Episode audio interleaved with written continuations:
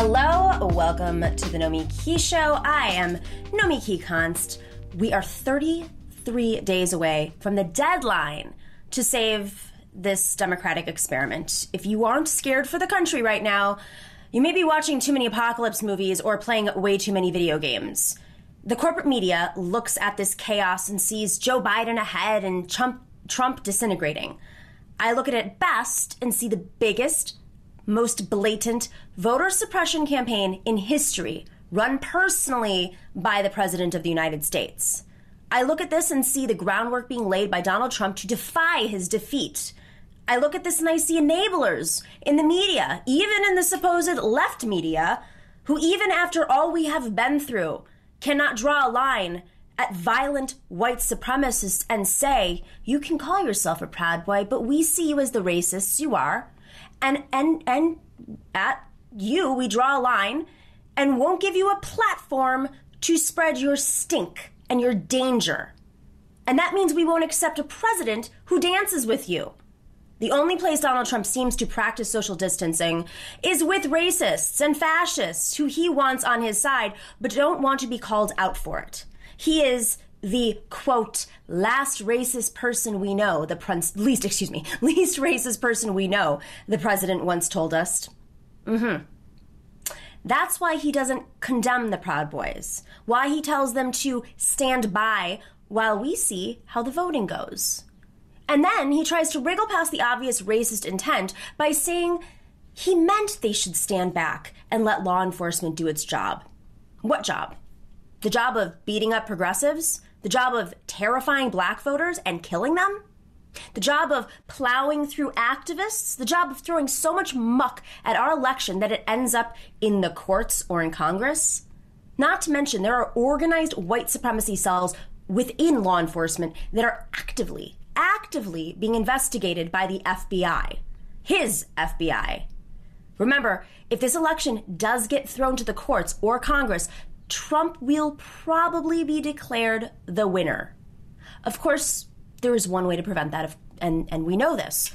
To, to beat him in this election by margins so large that all his lies and mail balloting, all, all the ones about the mail balloting, all his slander of election officials, all his fascist attacks on the American democratic system, they won't amount to a hill of beans next to the landslide of voters against him. It really is that simple. Now, I want to say a word to my colleagues in the media. And to Joe Rogan specifically, who I know we've had words in the past, but please, you have to hear me on this. This is something that's happening behind the scenes. A lot of conversations with leftists in the media have been talking about this for a long time. I believe deeply in hearing a diversity of voices. We've had conservatives and moderates on this show for debates. Dissent and debate are core values of our politics. But for the next 33 d- days, we need to be very aware of what Trump is doing. And we need to be diligent and strategic at not doing things that enable him or play into his fascist hands. Dorsey, can we play that clip uh, of Joe Rogan?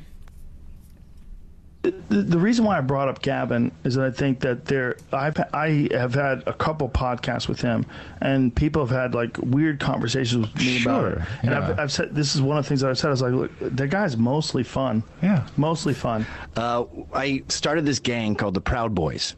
And the Proud uh, Boys. The Proud Boys. What is what's Proud Boys about? We will kill you. That's the Proud Boys in a nutshell. We will kill you. We look nice. All we right, seem soft. We have boys part, in so our name. But like Bill.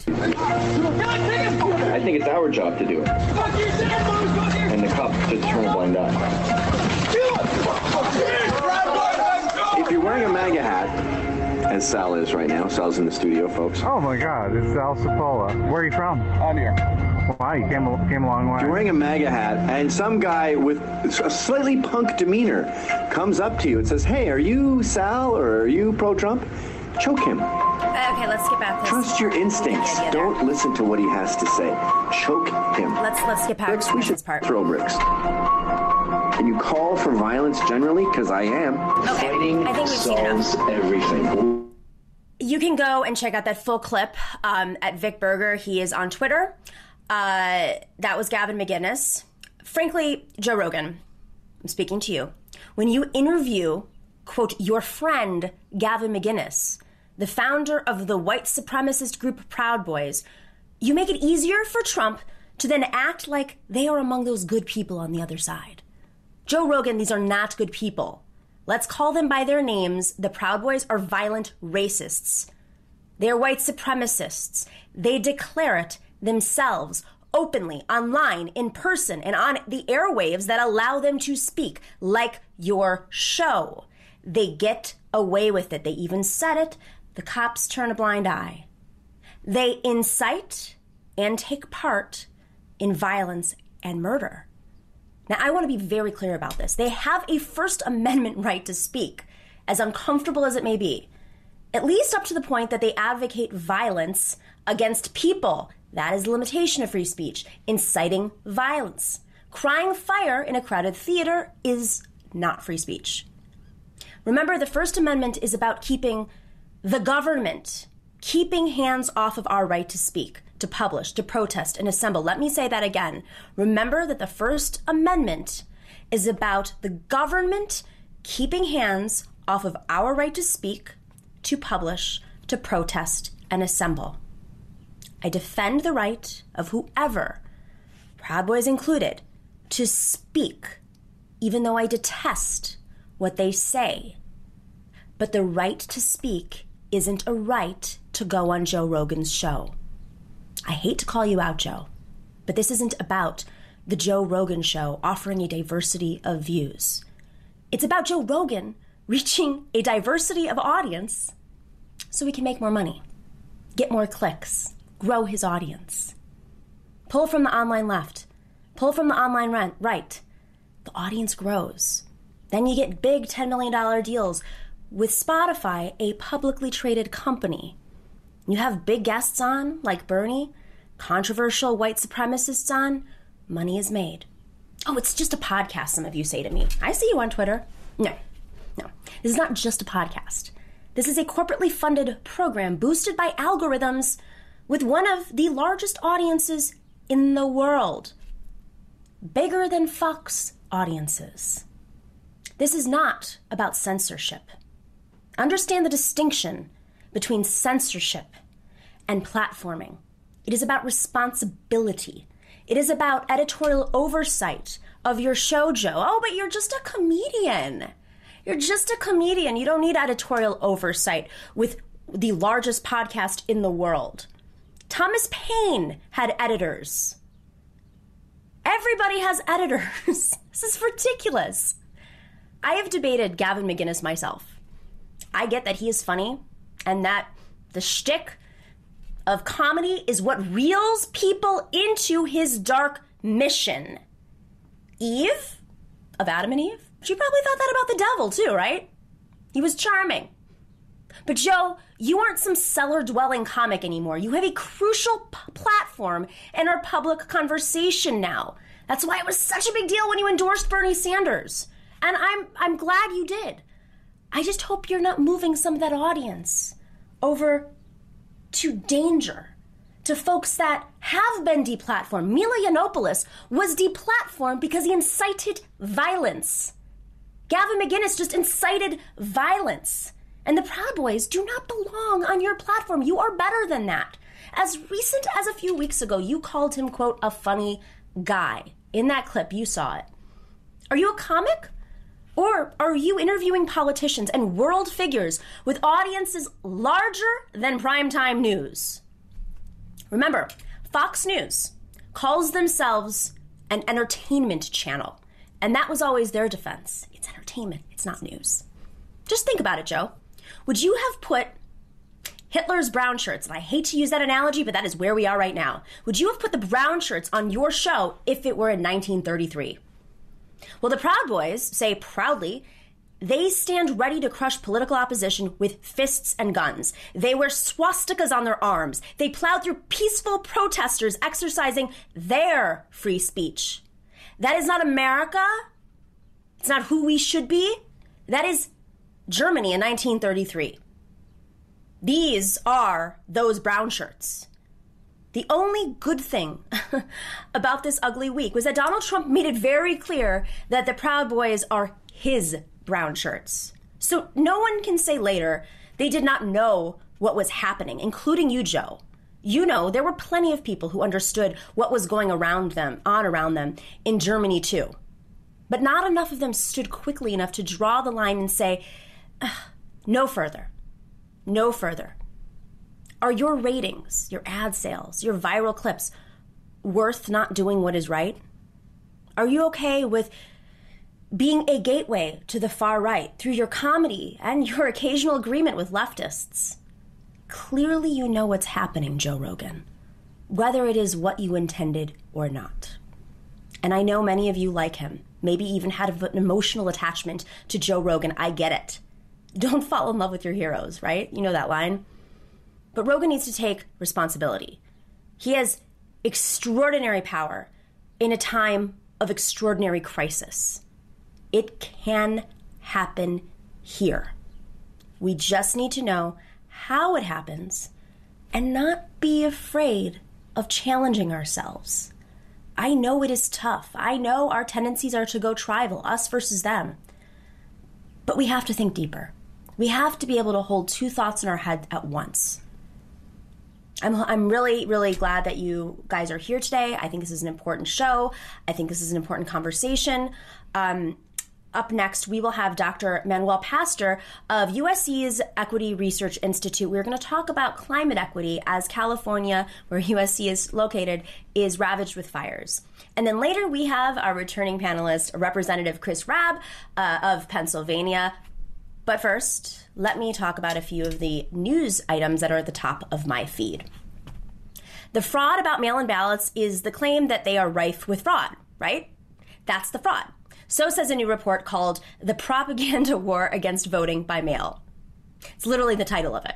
The report details how Republicans began stirring up fraudulent, the fraudulent claim back in April during the Wisconsin primary in the midst of the pandemic.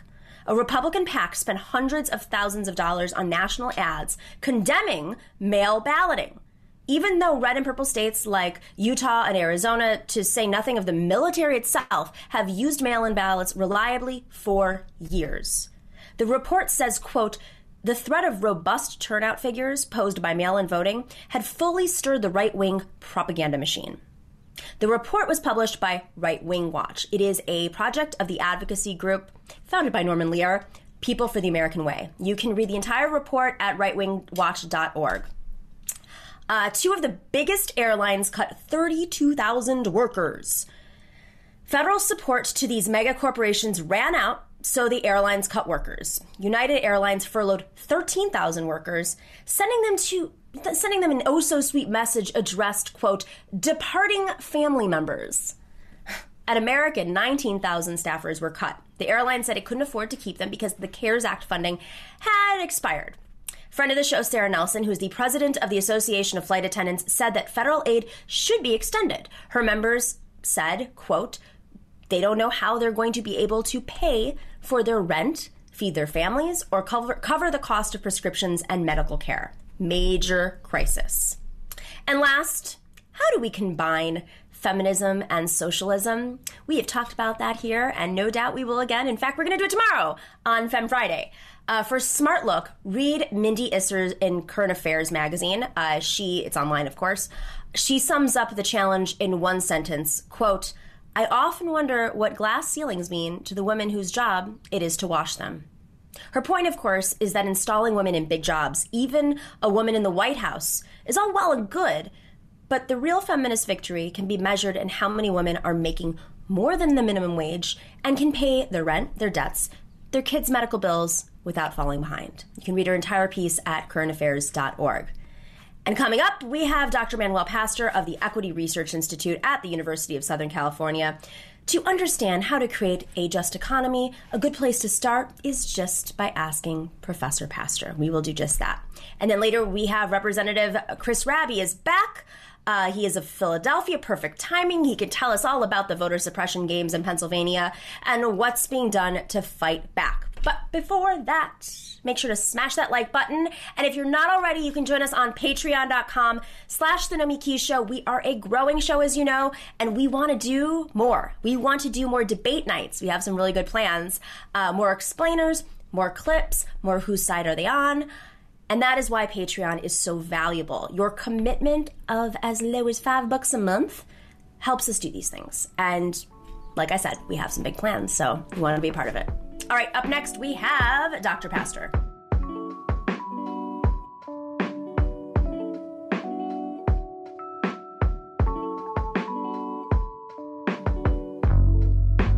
Hello, welcome back to the Nomiki Show. I heard that the chat is getting fiery. I'll have to take a look at that later. Um, I'm wondering, has Dr. Harvey K made it in there yet? He likes to show up. Uh, I'm excited to have our next guest on because, you know, there's just there's there's there's so much happening at once, and it's very easy for us to lose sight of the effects of these crises. Uh, Dr. Manuel Pastor is the director of USC's Equity Research Institute. He is also the author of State Resistance What California's Dizzying Descent and Remarkable Resurgence Means for America's Future and Equity Growth and Community uh, and I'm sorry, and equity growth and community, what the nation can learn from America, America's metro areas. Welcome to the show, Doctor. Um, Glad to be with you. So, I guess uh, the first question I, I, have to ask you, being in California, having written about uh, climate change and equity, is Gavin Newsom, the governor of California, doing enough right now in the face of all these fires? Boy, that's a pretty uh, tough uh, question to get started with. Um, I Let's think, throw him out early. I know exactly. Just bing. Uh, I mean, I there's a a level of excitement and a level of disappointment. Uh, the level of excitement comes from, for example, the governor uh, just a week or two ago setting a new standard for 2035 that all new vehicles sold in the state of California need to be zero emission and that trucks will have to meet that standard uh, probably about a decade later.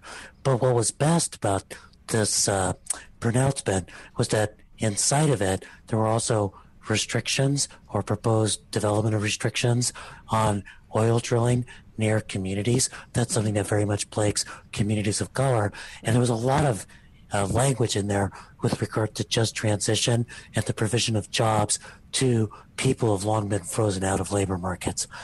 On the other hand, uh, the governor hasn't moved as far forward on fracking as a lot of people would want. Uh, there was environmental justice legislation uh, about toxics that he failed to sign.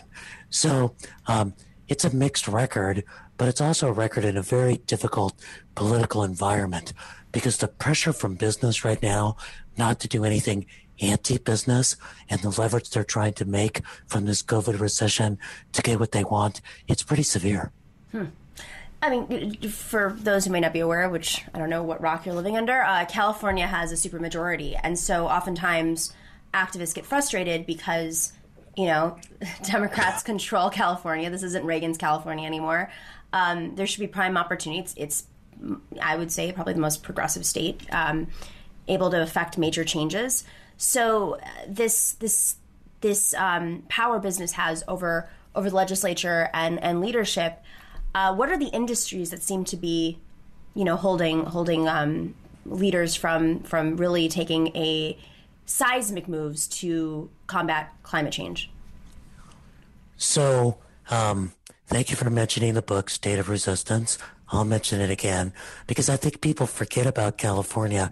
They were the state that gave you Richard Nixon, Ronald Reagan, tax cuts, anti-immigration hysteria, racist policing and over incarceration, and an attack on affirmative action.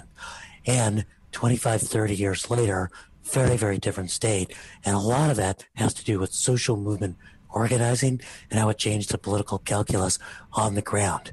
Hmm. Now, the thing I think to realize at the same time is that while we've got a two thirds supermajority, we've got a number of business or moderate Democrats that are part of that two thirds supermajority. It's not all progressive. And indeed, one of the things that business has realized over about the last decade is that uh, betting on a, a dying Republican Party is not really the way to go. You know, no Republican in this state holds statewide office.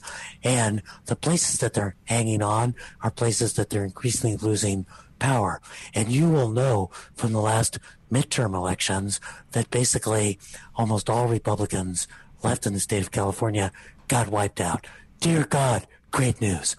But it also means that business is trying to figure out how to play with moderate Democrats because that's the game because they can no longer bet on Republicans because the Republicans can't hold anything back.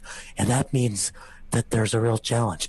Two thirds supermajority doesn't mean two thirds supermajority for progressive ideas. And the way that we're going to get there is through the kind of grassroots organizing that changes the political dynamics on the ground and means that the elected officials have to be responsible to grassroots power. Um, you know, while we're on that subject, uh, you have this jungle primary now, and, and jungle primary means the top two vote goal. It's it's it's like ranked choice voting, but not quite. Um, you, you, probably understand this more than I do uh, on the ground, but you know, as a result, you have races now where like Shahid Buttar is up against Nancy Pelosi, and and um, and I'm sure many other have been able, many others have been able to um, reach power. But has that weakened the Republican Party, or did that start before? Um, what's very interesting. This was a, you know, currently in the state, uh, the most popular uh, in terms of registration party is the Democratic Party. Second is decline to state, and third wow. is the Republican Party. So it is a, uh, it is what we hope will happen to the National Republican Party, that it so marginalized itself through aligning with business, aligning against climate change, and aligning with xenophobic and racist elements in the state, that it became a permanent minority. And there's a little bit of that that certainly we saw in the 2018 congressional, um, the midterms, and I think we're seeing in 20 20 as well, with Republicans hanging on to Trump, even as Trump is representing the sort of dying elements mm-hmm. of the Republican uh, Party. Now, in that uh, atmosphere, it has created opportunities for those kind of runs when we've got this so-called uh, jungle system, so that uh, progressive Democrats can run against mainstream Democrats and actually not worry about the Republicans actually limping their way into the, uh, you know, general.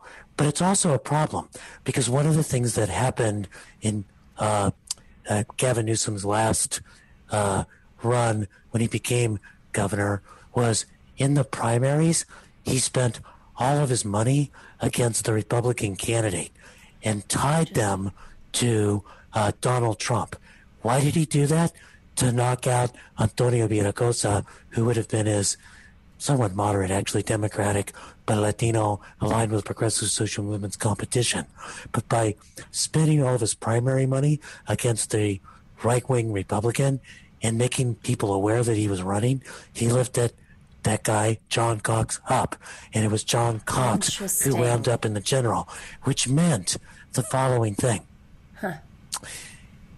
In the general, Gavin Newsom had only one debate.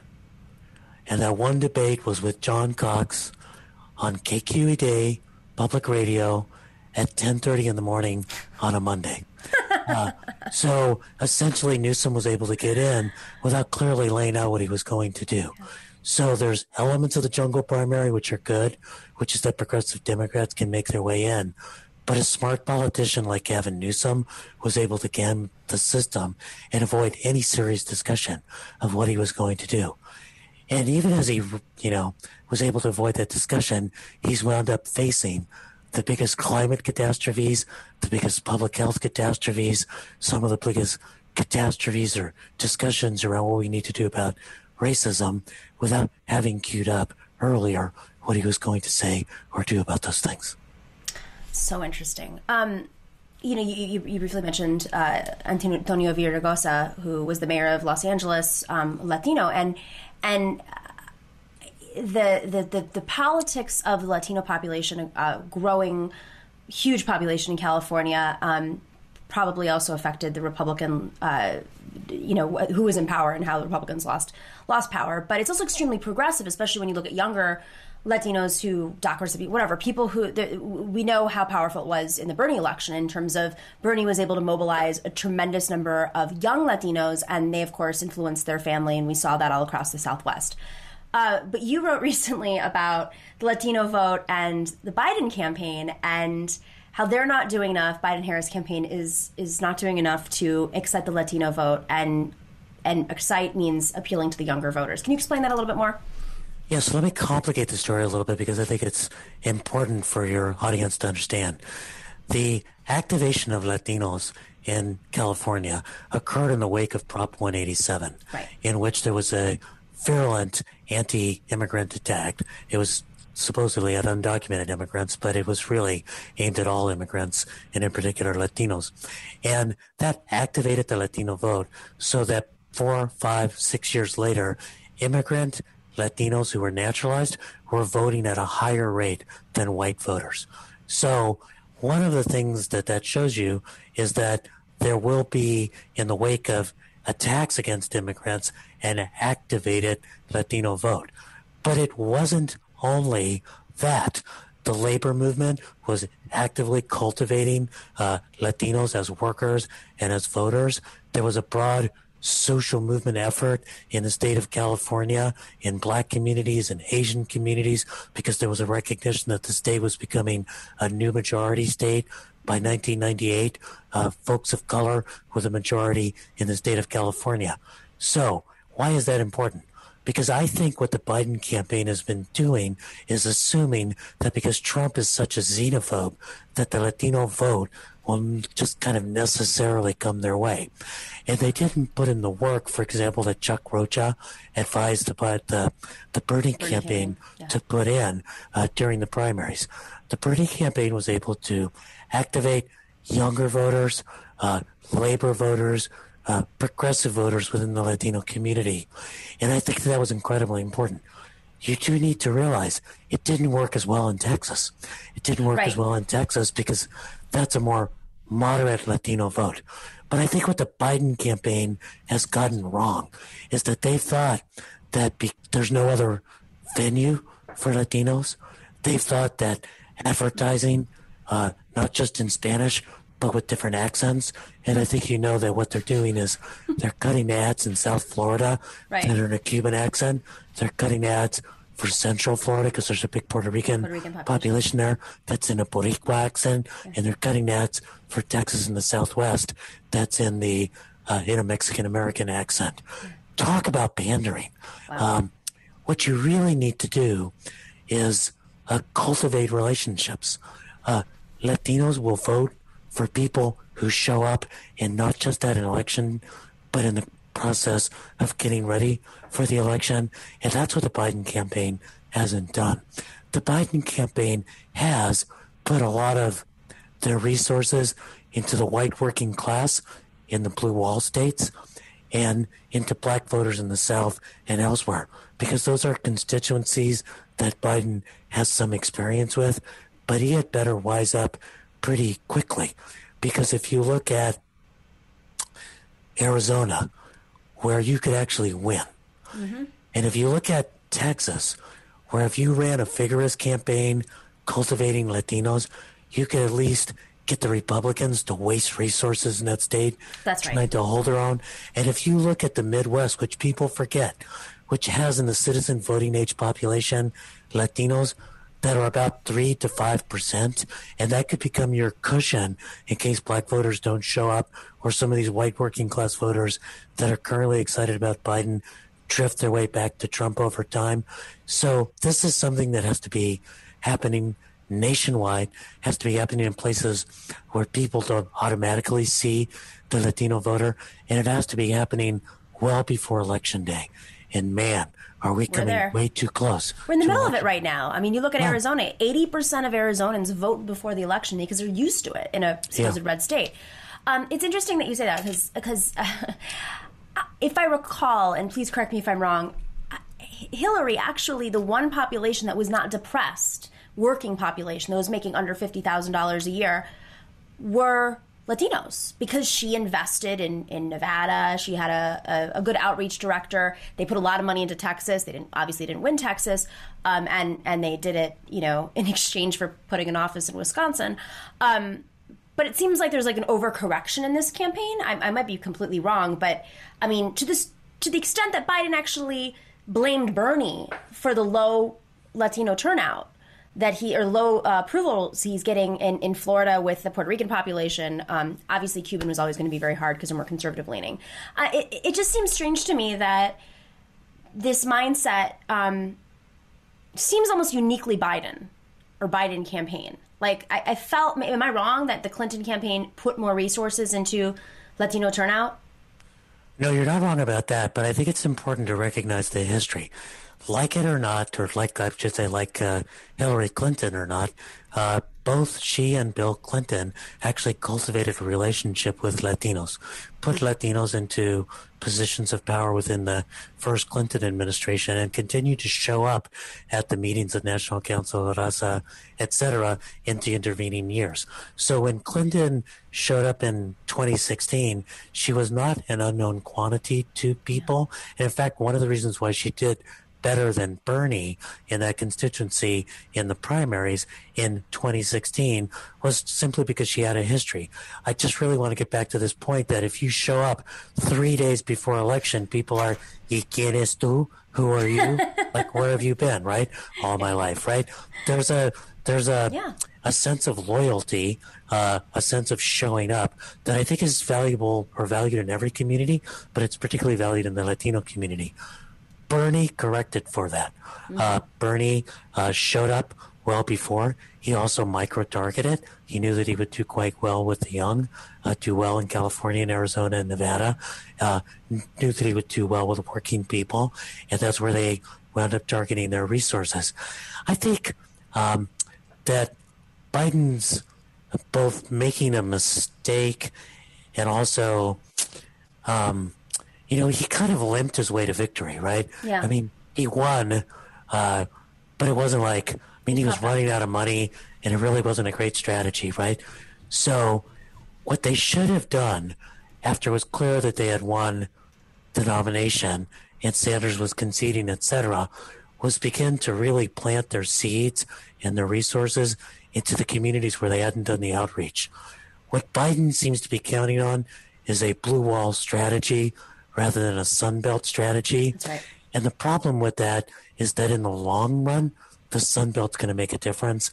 And in the long run, or even in the medium or in this election, maybe in this election, yeah, tying up re- Republican resources in defending their position in the Sunbelt, that's going to win you voters in the blue wall.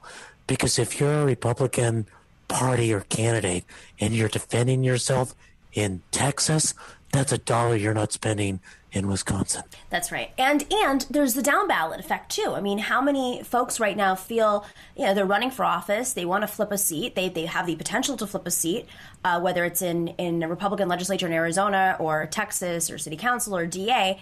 And there's no energy on the ground, and so you are also poss- possibly losing a generation of great leaders because we're, again, we're addicted to the presidential cycles. What, one, one last question right before we, we wrap up, and, and I appreciate this is, uh, I think, a fascinating conversation, and, and folks seem to be loving it right now. Um, how much of it is also about just the, the deportation policy of of the Obama Biden administration? Well, that was certainly a big alienating factor. Um, you know, Obama got labeled uh, deporter in chief first by activists and eventually by pretty mainstream Latino leaders. Um, and I think one of the concerns that's going on right now is that the Obama campaign of 2008 made a lot of promises, implicit and explicit, to folks who were deeply concerned around immigrant rights, particularly in the Latino community, and then postponed doing anything around comprehensive immigration reform, and then used a strategy. I mean, I really do believe that what Obama did uh, was to say, well, gosh, if we show how tough we are on immigrants, we're going to bring the Republicans around. If you show how tough you are on immigrants, the Republicans are just going to ask for more meanness, cruelty and stupidity because that's apparently what their party has become all about. And Trump is the perfect representation of that. So I think it uh, behooves us to make sure that we in the Latino community actually do mobilize our community to vote, even if Biden's not doing it. But make sure that we don't make the mistake that so many made with Obama, which is that you get really excited that you've elected this progressive leader, at least in your mind, progressive, and you don't realize that what we need to do is to provide sale, when to his sails when he is right and hold him accountable when he is wrong. And he was dead wrong on immigration. And what we need to make sure is that Biden understands that he needs to move on immigration immediately. Immediately. To, to stop the deportations, to protect the people who've got temporary protected status, and to protect the DACA youth, and then begin queuing up uh, comprehensive immigration reform. One last word they also need to realize that Latinos are not one thing, uh, and even in places where you think they are. So don't give up on Florida. Yeah. You know, Cubans are actually a distinct minority within the Hispanic population in Florida. There's this huge growth of uh, other folks from Latin America, of Puerto Ricans who fled Hurricane Maria and have landed in Orlando, and you can run a progressive campaign and catch that part of the population, black Floridians, progressive white Floridians, and craft a coalition that can win you Florida. And again, even if you don't win, have a lot of down ballot uh, sweep that can bring up progressive folks enough to change the state of Florida. And again, tie Republican resources up so you can win elsewhere. So I hope that these lessons are listened to by the Biden campaign. I'm not sure they're listening to either you or I, but I think that we can make sure that these lessons actually get there. Yeah, I think I think you're right. Um, it's it's they've got to build these coalitions, block the Republicans, help the down ballot, because God forbid, in a couple of years we're in the situation again. In a few years we're in the situation again where I mean, we, we, I don't know how, how many times we have to say it. These courts matter. Uh, the state legislatures matter. The leadership in these states matter, especially when the presidential races could come down to courts and state legislatures and, frankly, Congress. So uh, I appreciate you. Thank you for joining uh, today. The chat loved you. Uh, Dr. Manuel Pastor, he is the uh, director of USC's Equity Research Institute. I love that. I, I do too. Ha sido un placer. Gracias. Gracias. okay. Uh, next up, we have Representative Chris Rabb from Pennsylvania's 200th district. He had a crazy day today. I can't wait to hear all about it, and I'm sure you do too. So stick around. He will be back in two minutes. And if you're not already, make sure to like, smash that like button, and subscribe, and join us on patreon.com slash The Nomiki Show for as low as $5 a month.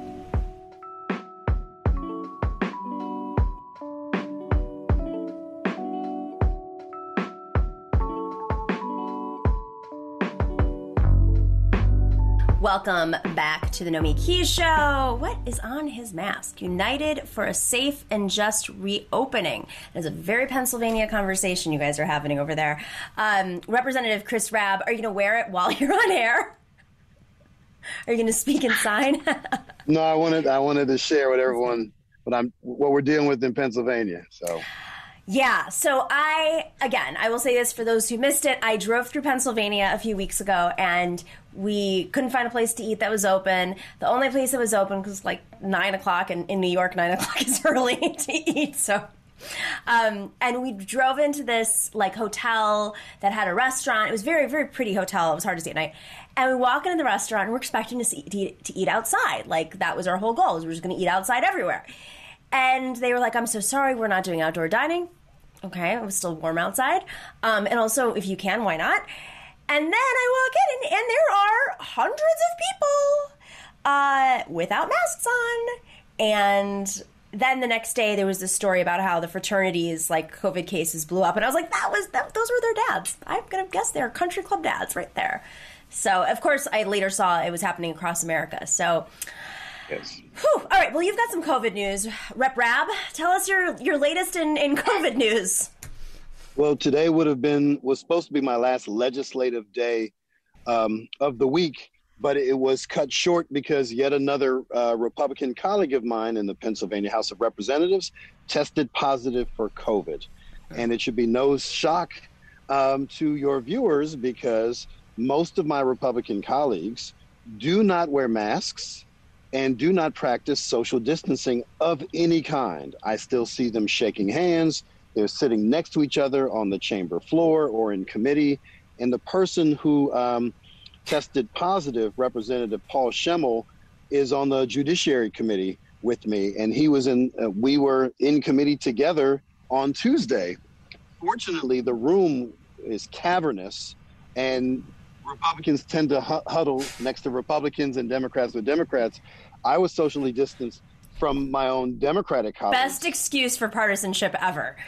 Yes. That's it. if there was ever a case to make for, you know, left of center, right of center, literally the aisle, the center, it is COVID because yeah. literally the majority of my colleagues, if you saw them on the chamber floor, you would not know that there's a pandemic. And they are very um, um, cavalier about it. And we see the consequences. But these folks have families, they have staff. Republican staff are expected to work.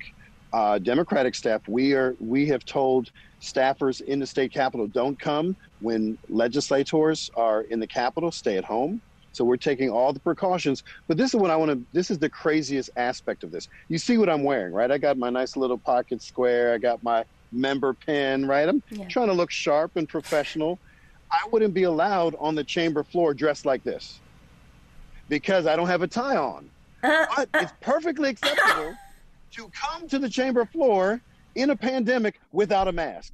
No one can require me to put on a mask on the chamber floor, but they can keep me from the chamber floor if I don't have a necktie. Oh my god! Wait, so is, there's no mask ordinance at all in Pennsylvania right now? I mean, I know no, restaurants are different. It's no, what I'm saying is legislators are exempted from that. Of course they are. Naturally. On the chamber on the chamber floor. Oh well, you may not need to have actually primary these guys because they're, they're they're killing themselves off. Just that my editorial commentary. Okay. it's, it, it's it's a bad scene. It's yeah. a bad scene. All right, so let's talk about other news because Pennsylvania uh, was a big uh, piece of conversation this week. Once again, um, hey, this is where bad, bad things happen, Nomi. Yeah, bad, bad, bad things. things happen in Philly. where, yes. where you're from, of course, the 200th yes. district. I remember in 2016, I was not working for TYT yet, but they sent me down uh, to go cover Philly. And because we were hearing all those things, like there are going to be long lines, and there's going to be voter suppression, there are going to be, uh, you know, people intimidating folks. Uh, I didn't see any of that. I also didn't see the long lines, which was even scarier to me because yes. that showed the turnout was nowhere. And I was interviewing folks, and they're like, "We don't know if something's wrong. Like the lines were small this morning, and last time they were around the, you know, they were comparing it to Obama. So this time around, are you guys expecting? I mean, it was like a false alarm last time. The intimidation tactics. Um, unless I'm I'm I'm wrong there, and, and you have more information that I'm unaware of. But this time around, are you what what are you guys doing in the legislature uh, to protect voters so that they can nothing. go vote? Absolutely nothing. And all the legislation, including my own, that does address these issues are are not being voted on because when you're not in the majority, you don't decide yeah. what bills run. So, what can we do outside of the legislature to ensure that anyone who wants to cast their uh, their ballot for anyone of any political stripe is protected uh, from COVID, is protected uh, from voter intimidation, um, frivolous lawsuits, etc. So there's always an election protection, like nonpartisan group of folks. They tend to be lawyers. They're making sure there's if there's any irregularities, that sort of thing. If things get kind of tense between folks, uh, or people were not supposed to be um, at the polling place or in a specific place within the polling place, mm-hmm. you can call the cops, right? That's happened before. You. I've seen that. It'll all be fine. right. What could go wrong? So all of those things are still on the table. Um, I am concerned about voter intimidation. I know that the city commissioner's office, which includes three elected commissioners, two Democrats and one Republican, are are no doubt concerned, particularly in light of uh, statements made at the debate by Trump, that um, um, they're going to be having poll watchers who are going to be thugs with certificates that allow them to watch what's happening at the polling place. That's totally legit. But how they do it is the part that's tricky. So if you get a poll watcher's certificate, that means you can go to the polling place. You can make sure you, you can um, view what the election board workers are doing, the people who process the voters and all of that. And If you see anything hinky, anything irregular, you can uh, call whomever it is you feel you should call. But they're not allowed to um, to electioneer. They can't have um, uh, any kind of campaign gear on. They can't tell people how to vote. They can't intimidate or otherwise engage voters. Um, but anyone pretty much can get a poll watcher certificate, um, certainly through the campaigns on both sides. So that means that folks um, who are right wingers, uh, the extremists, are going to empower uh, individuals to go to the highest voter turnout polling places and it's going to be the primarily or exclusively black polling places so, so and question, scare the bejesus out of little old ladies. Right, exactly. So, so, so, question about that is: Do they have to be from the district? Yes, they have like... to be from. They have to be from the county, and Philadelphia is the same as Philadelphia County. So they have to be a resident okay. of uh, Philadelphia County. But you know, we got. Um, I call it the Staten Island of Philadelphia, oh, yeah. Northeast Philly. For, for those of you who don't know, Staten Island ain't no it ain't Queens. it is it ain't Queens. It's where all the cops yes. live. and so love so, to Staten Islanders. right, right. Hey, um, there are progressives everywhere, just not as many as we would like. No, and, to be fair, there is a, a, a large activist community there. Sorry, I just have to like say this. No, um, please. An, an, amazing activist community there of of folks uh, of of all backgrounds. There's a lot of diversity there. It's just also where the cops come from. So. And uh, that's true of Northeast Philadelphia, where you have a lot of um, uh, uh conservative Democrats, uh, law and order Democrats, anti BLM Democrats. Um, and uh, so we expect voter intimidation and voter suppression um, on and leading up to November 3rd, because in Pennsylvania, for the first time ever, we now have Board of Elections satellite offices. They are akin to early voting centers, but you're not technically voting. You're completing a mail in ballot on site and handing over that sealed um, envelope with your ballot in it to be counted on election day, on or after election day. So it's not like it's going to have um, uh, voting machines. So it's not really an early voting center, but it's the first of its kind because of new legislation that was enacted in late 2019. And we didn't have these set up for the June primary because of COVID, civil unrest, um, and all these other issues. So uh, there, there's going to be voter intimidation at these satellite offices. There's 17 around the city. Um, there may be lines, um, but it is the best way for folks to come out to avoid having to wait till November 3rd, where it's going to be even worse, where there are going to be potentially long lines and more opportunity for folks to be harassed and also could be bad weather. So we really want as many people to come out early and uh, vote by mail in person. So I have a question about intimidation. I, yeah. What's the um, what is the definition of intimidation? Like, is there an actual legal definition? No, it's a term of art. Um, but if anyone who is, um, you know, uh, um, harassing or preventing people from exercising their franchise you know is is intimidation and a form one of many forms of voter suppression huh. so i've worked the polls in my neighborhood in northwest philly for nearly 18 years and i've only seen it once and i believe it was in 2008 where some um, uh, very unseemly looking fellows not from the neighborhood showed up with their poll watcher certificates and they just looked menacing at people and they scared the bejesus out of my neighbors. Um, and that's all they did. And um, at one point, they, they got a little too close to folks and people were really getting nervous. And so I went up to them because um, I'm a Democratic committee person and I have the right, as someone who also has a poll watcher certificate, to ask, you know, you know, who are you? You know, what are you doing? This is, you know, this is a polling place that I, I work at. And, uh, you know, they didn't want to share any information. And finally, it got to a point where someone called the cops and they had to separate me and these two guys who were three times as large as I am. It got ugly, but eventually they left. And their job was really just to look menacing, to make people question what they're doing, and maybe to send people home. Because what can happen is, and this happened in other states in the primaries, um, people were told to leave um, from the line because the polling place had closed. But most state yeah. laws say that if you're in the line, you have to. Yeah. Then they, that you have a right to, to remain there and vote irrespective of what time the polls close. But if someone who's looking menacing or someone who looks like they're uh, a person Tough of authority guy. with a clipboard, yeah. you know, and says, "Oh, you know, um, they've closed it, you can't vote," then they could disenfranchise hundreds or thousands of people. And of course, they pick those places where they know or believe how they will vote. So in Philadelphia, my concern is hmm. they're going to go to high voter turnout, black neighborhoods like ones I represent, and and harass and otherwise intimidate uh, folks. And the people who are going to be coming out on November 3rd are the folks least connected to technology.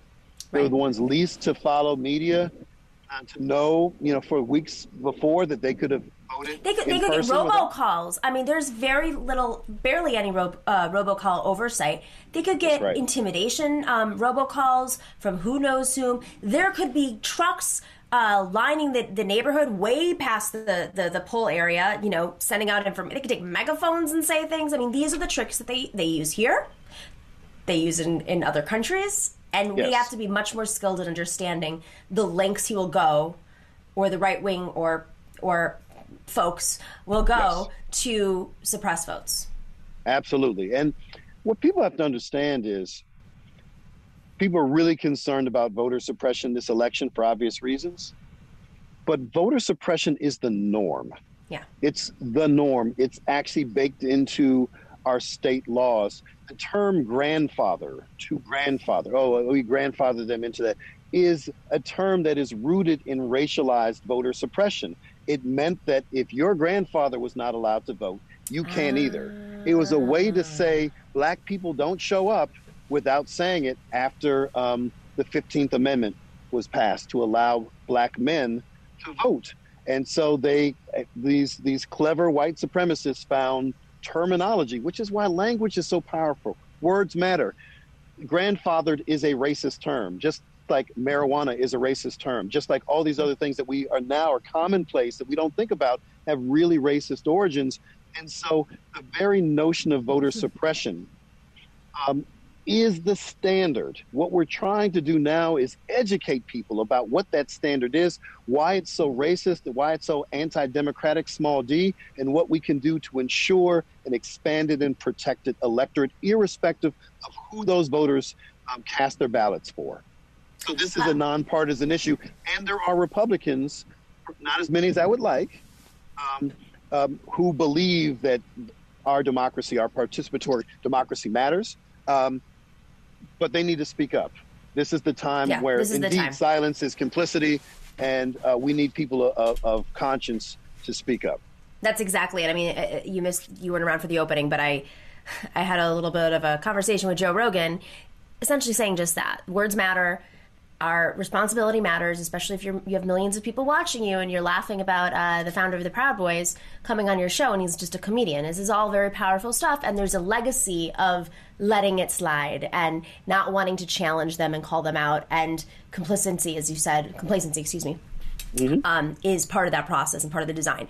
On that note, uh, before we wrap up, uh, another conversation that we have frequently on the show um, is about the minimum wage. I, when I ran for office, I called for a $30 minimum wage in New York for businesses over 75 employees because they can afford it in New York, over 75 employees. And it's not even reflective of where we should be if uh, taking into infl- uh, account inflation and other other factors. You have some minimum wage reform, and last week we talked about the racist t- history of tipping, which blew right. up uh, that conversation. So tell me, what's what's this uh, piece of legislation that you're putting out there?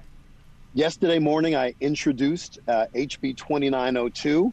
It is a, a, new and improved version of the previous one fair wage bill I introduced with Representative Patty Kim from Harrisburg, Pennsylvania. And this bill is uh, is even more expansive it it protects uh, uh, the rights and the ability of all people to earn a minimum wage because, like we said last week about there's a sub minimum wage that exists that a lot of people don't know about unless you're a server. Right? right. And in Pennsylvania, it's two dollars and eighty three cents, and the rest you make up on tips. Well, most of the uh, people who are servers are women and women of color, and the level of sexual harassment that and sexual assault that they are exposed to just doing That's their right. jobs, particularly because they need those gratuities, they need those tips, puts them in very precarious spaces that most men can't imagine. And we have found that in the seven states that have embraced one fair wage legislation, that the sexual harassment rate has dropped by 50 percent because they are not required to uh, have tips in order to, to make a living.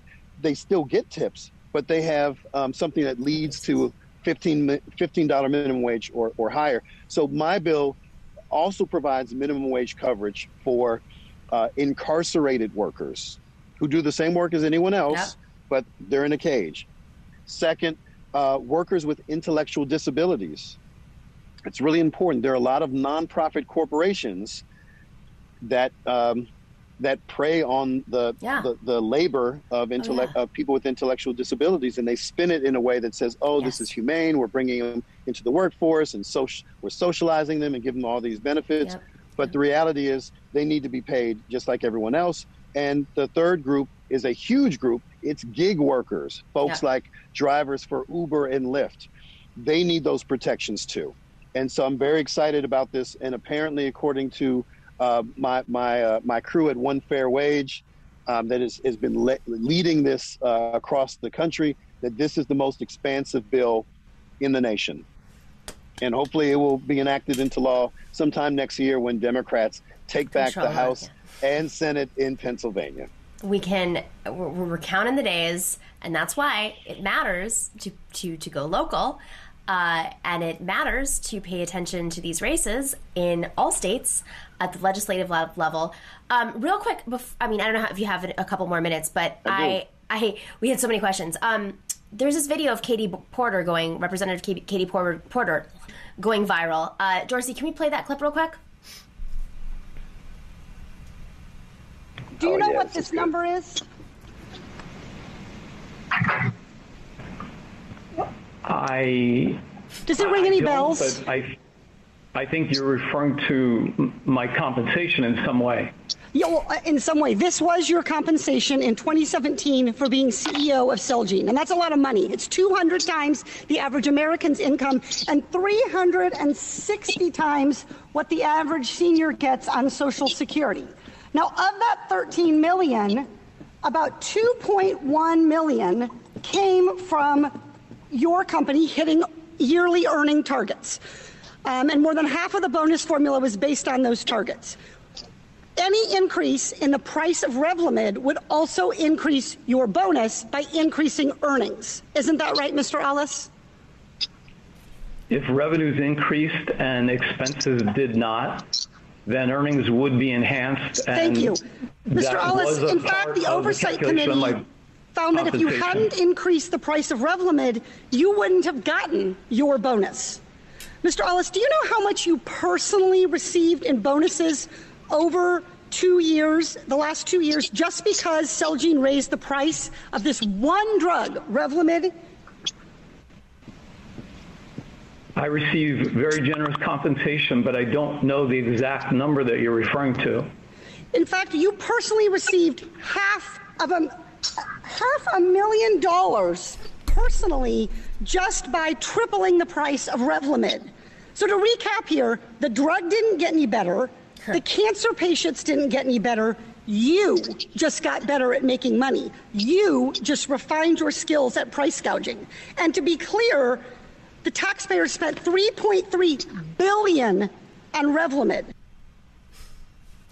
Yeah. I mean, this was a beautiful illustration of something that's unfortunately across government um, happening Yes. left and right. And and I'm I'm just curious, like at the state level, have you had any interactions like this with with folks who are trying to you know, get cleared for tax tax. Uh, you know, this is basically how Donald Trump made his money too, was through using the government uh, to make more money. Again, uh, just like voter suppression, uh, rigging the system to help uh, elites in, in the private sector, et cetera, is the norm. Mm-hmm. In Pennsylvania, we do not have a progressive uh, tax for, for state income tax. So um, that's a problem. And there are there's something called the Delaware loophole, where Pennsylvania-based corporations um, set up shop in Delaware on paper. All their operations, their employees, their products and services are all in Pennsylvania, and they avoid paying state income tax, which means the rest of us have to pay what they don't. Right. And all the things that we need, all the things, it's the pound of cure versus the ounce of prevention we are paying for, which makes 90% of our budget around um, human services that go to our most vulnerable communities, uh, public education on all levels, and putting people in cages. Those are the top three things that represent 90% of our $36 billion state budget. Putting That's people right. in cages. Putting people, 46,000 people in cages. And we have the highest number, highest population of people who are, have life without the opportunity for parole in the entire country. No other state. So people like to make fun of the South or wherever. Pennsylvania has the largest population of people who are sentenced to death by incarceration of any state. And it's also worth noting, to your point about um, businesses who can afford to pay a living wage to their workers, there are a lot of business owners who want to do that and are doing that. They're not spotlighted as much. But the average size business in America has four employees. What you sought to do about businesses that have 75, 75 isn't actually, it's a big business. But our government defines small business as businesses that have fewer than 500 It's insane. People. Yeah. It's insane. So the words we use as regular people make sense. We consider small, small. It's the mom and pop on the corner. What government considers small is hundreds of employees for uh, in a corporation that makes hundreds of millions of dollars potentially.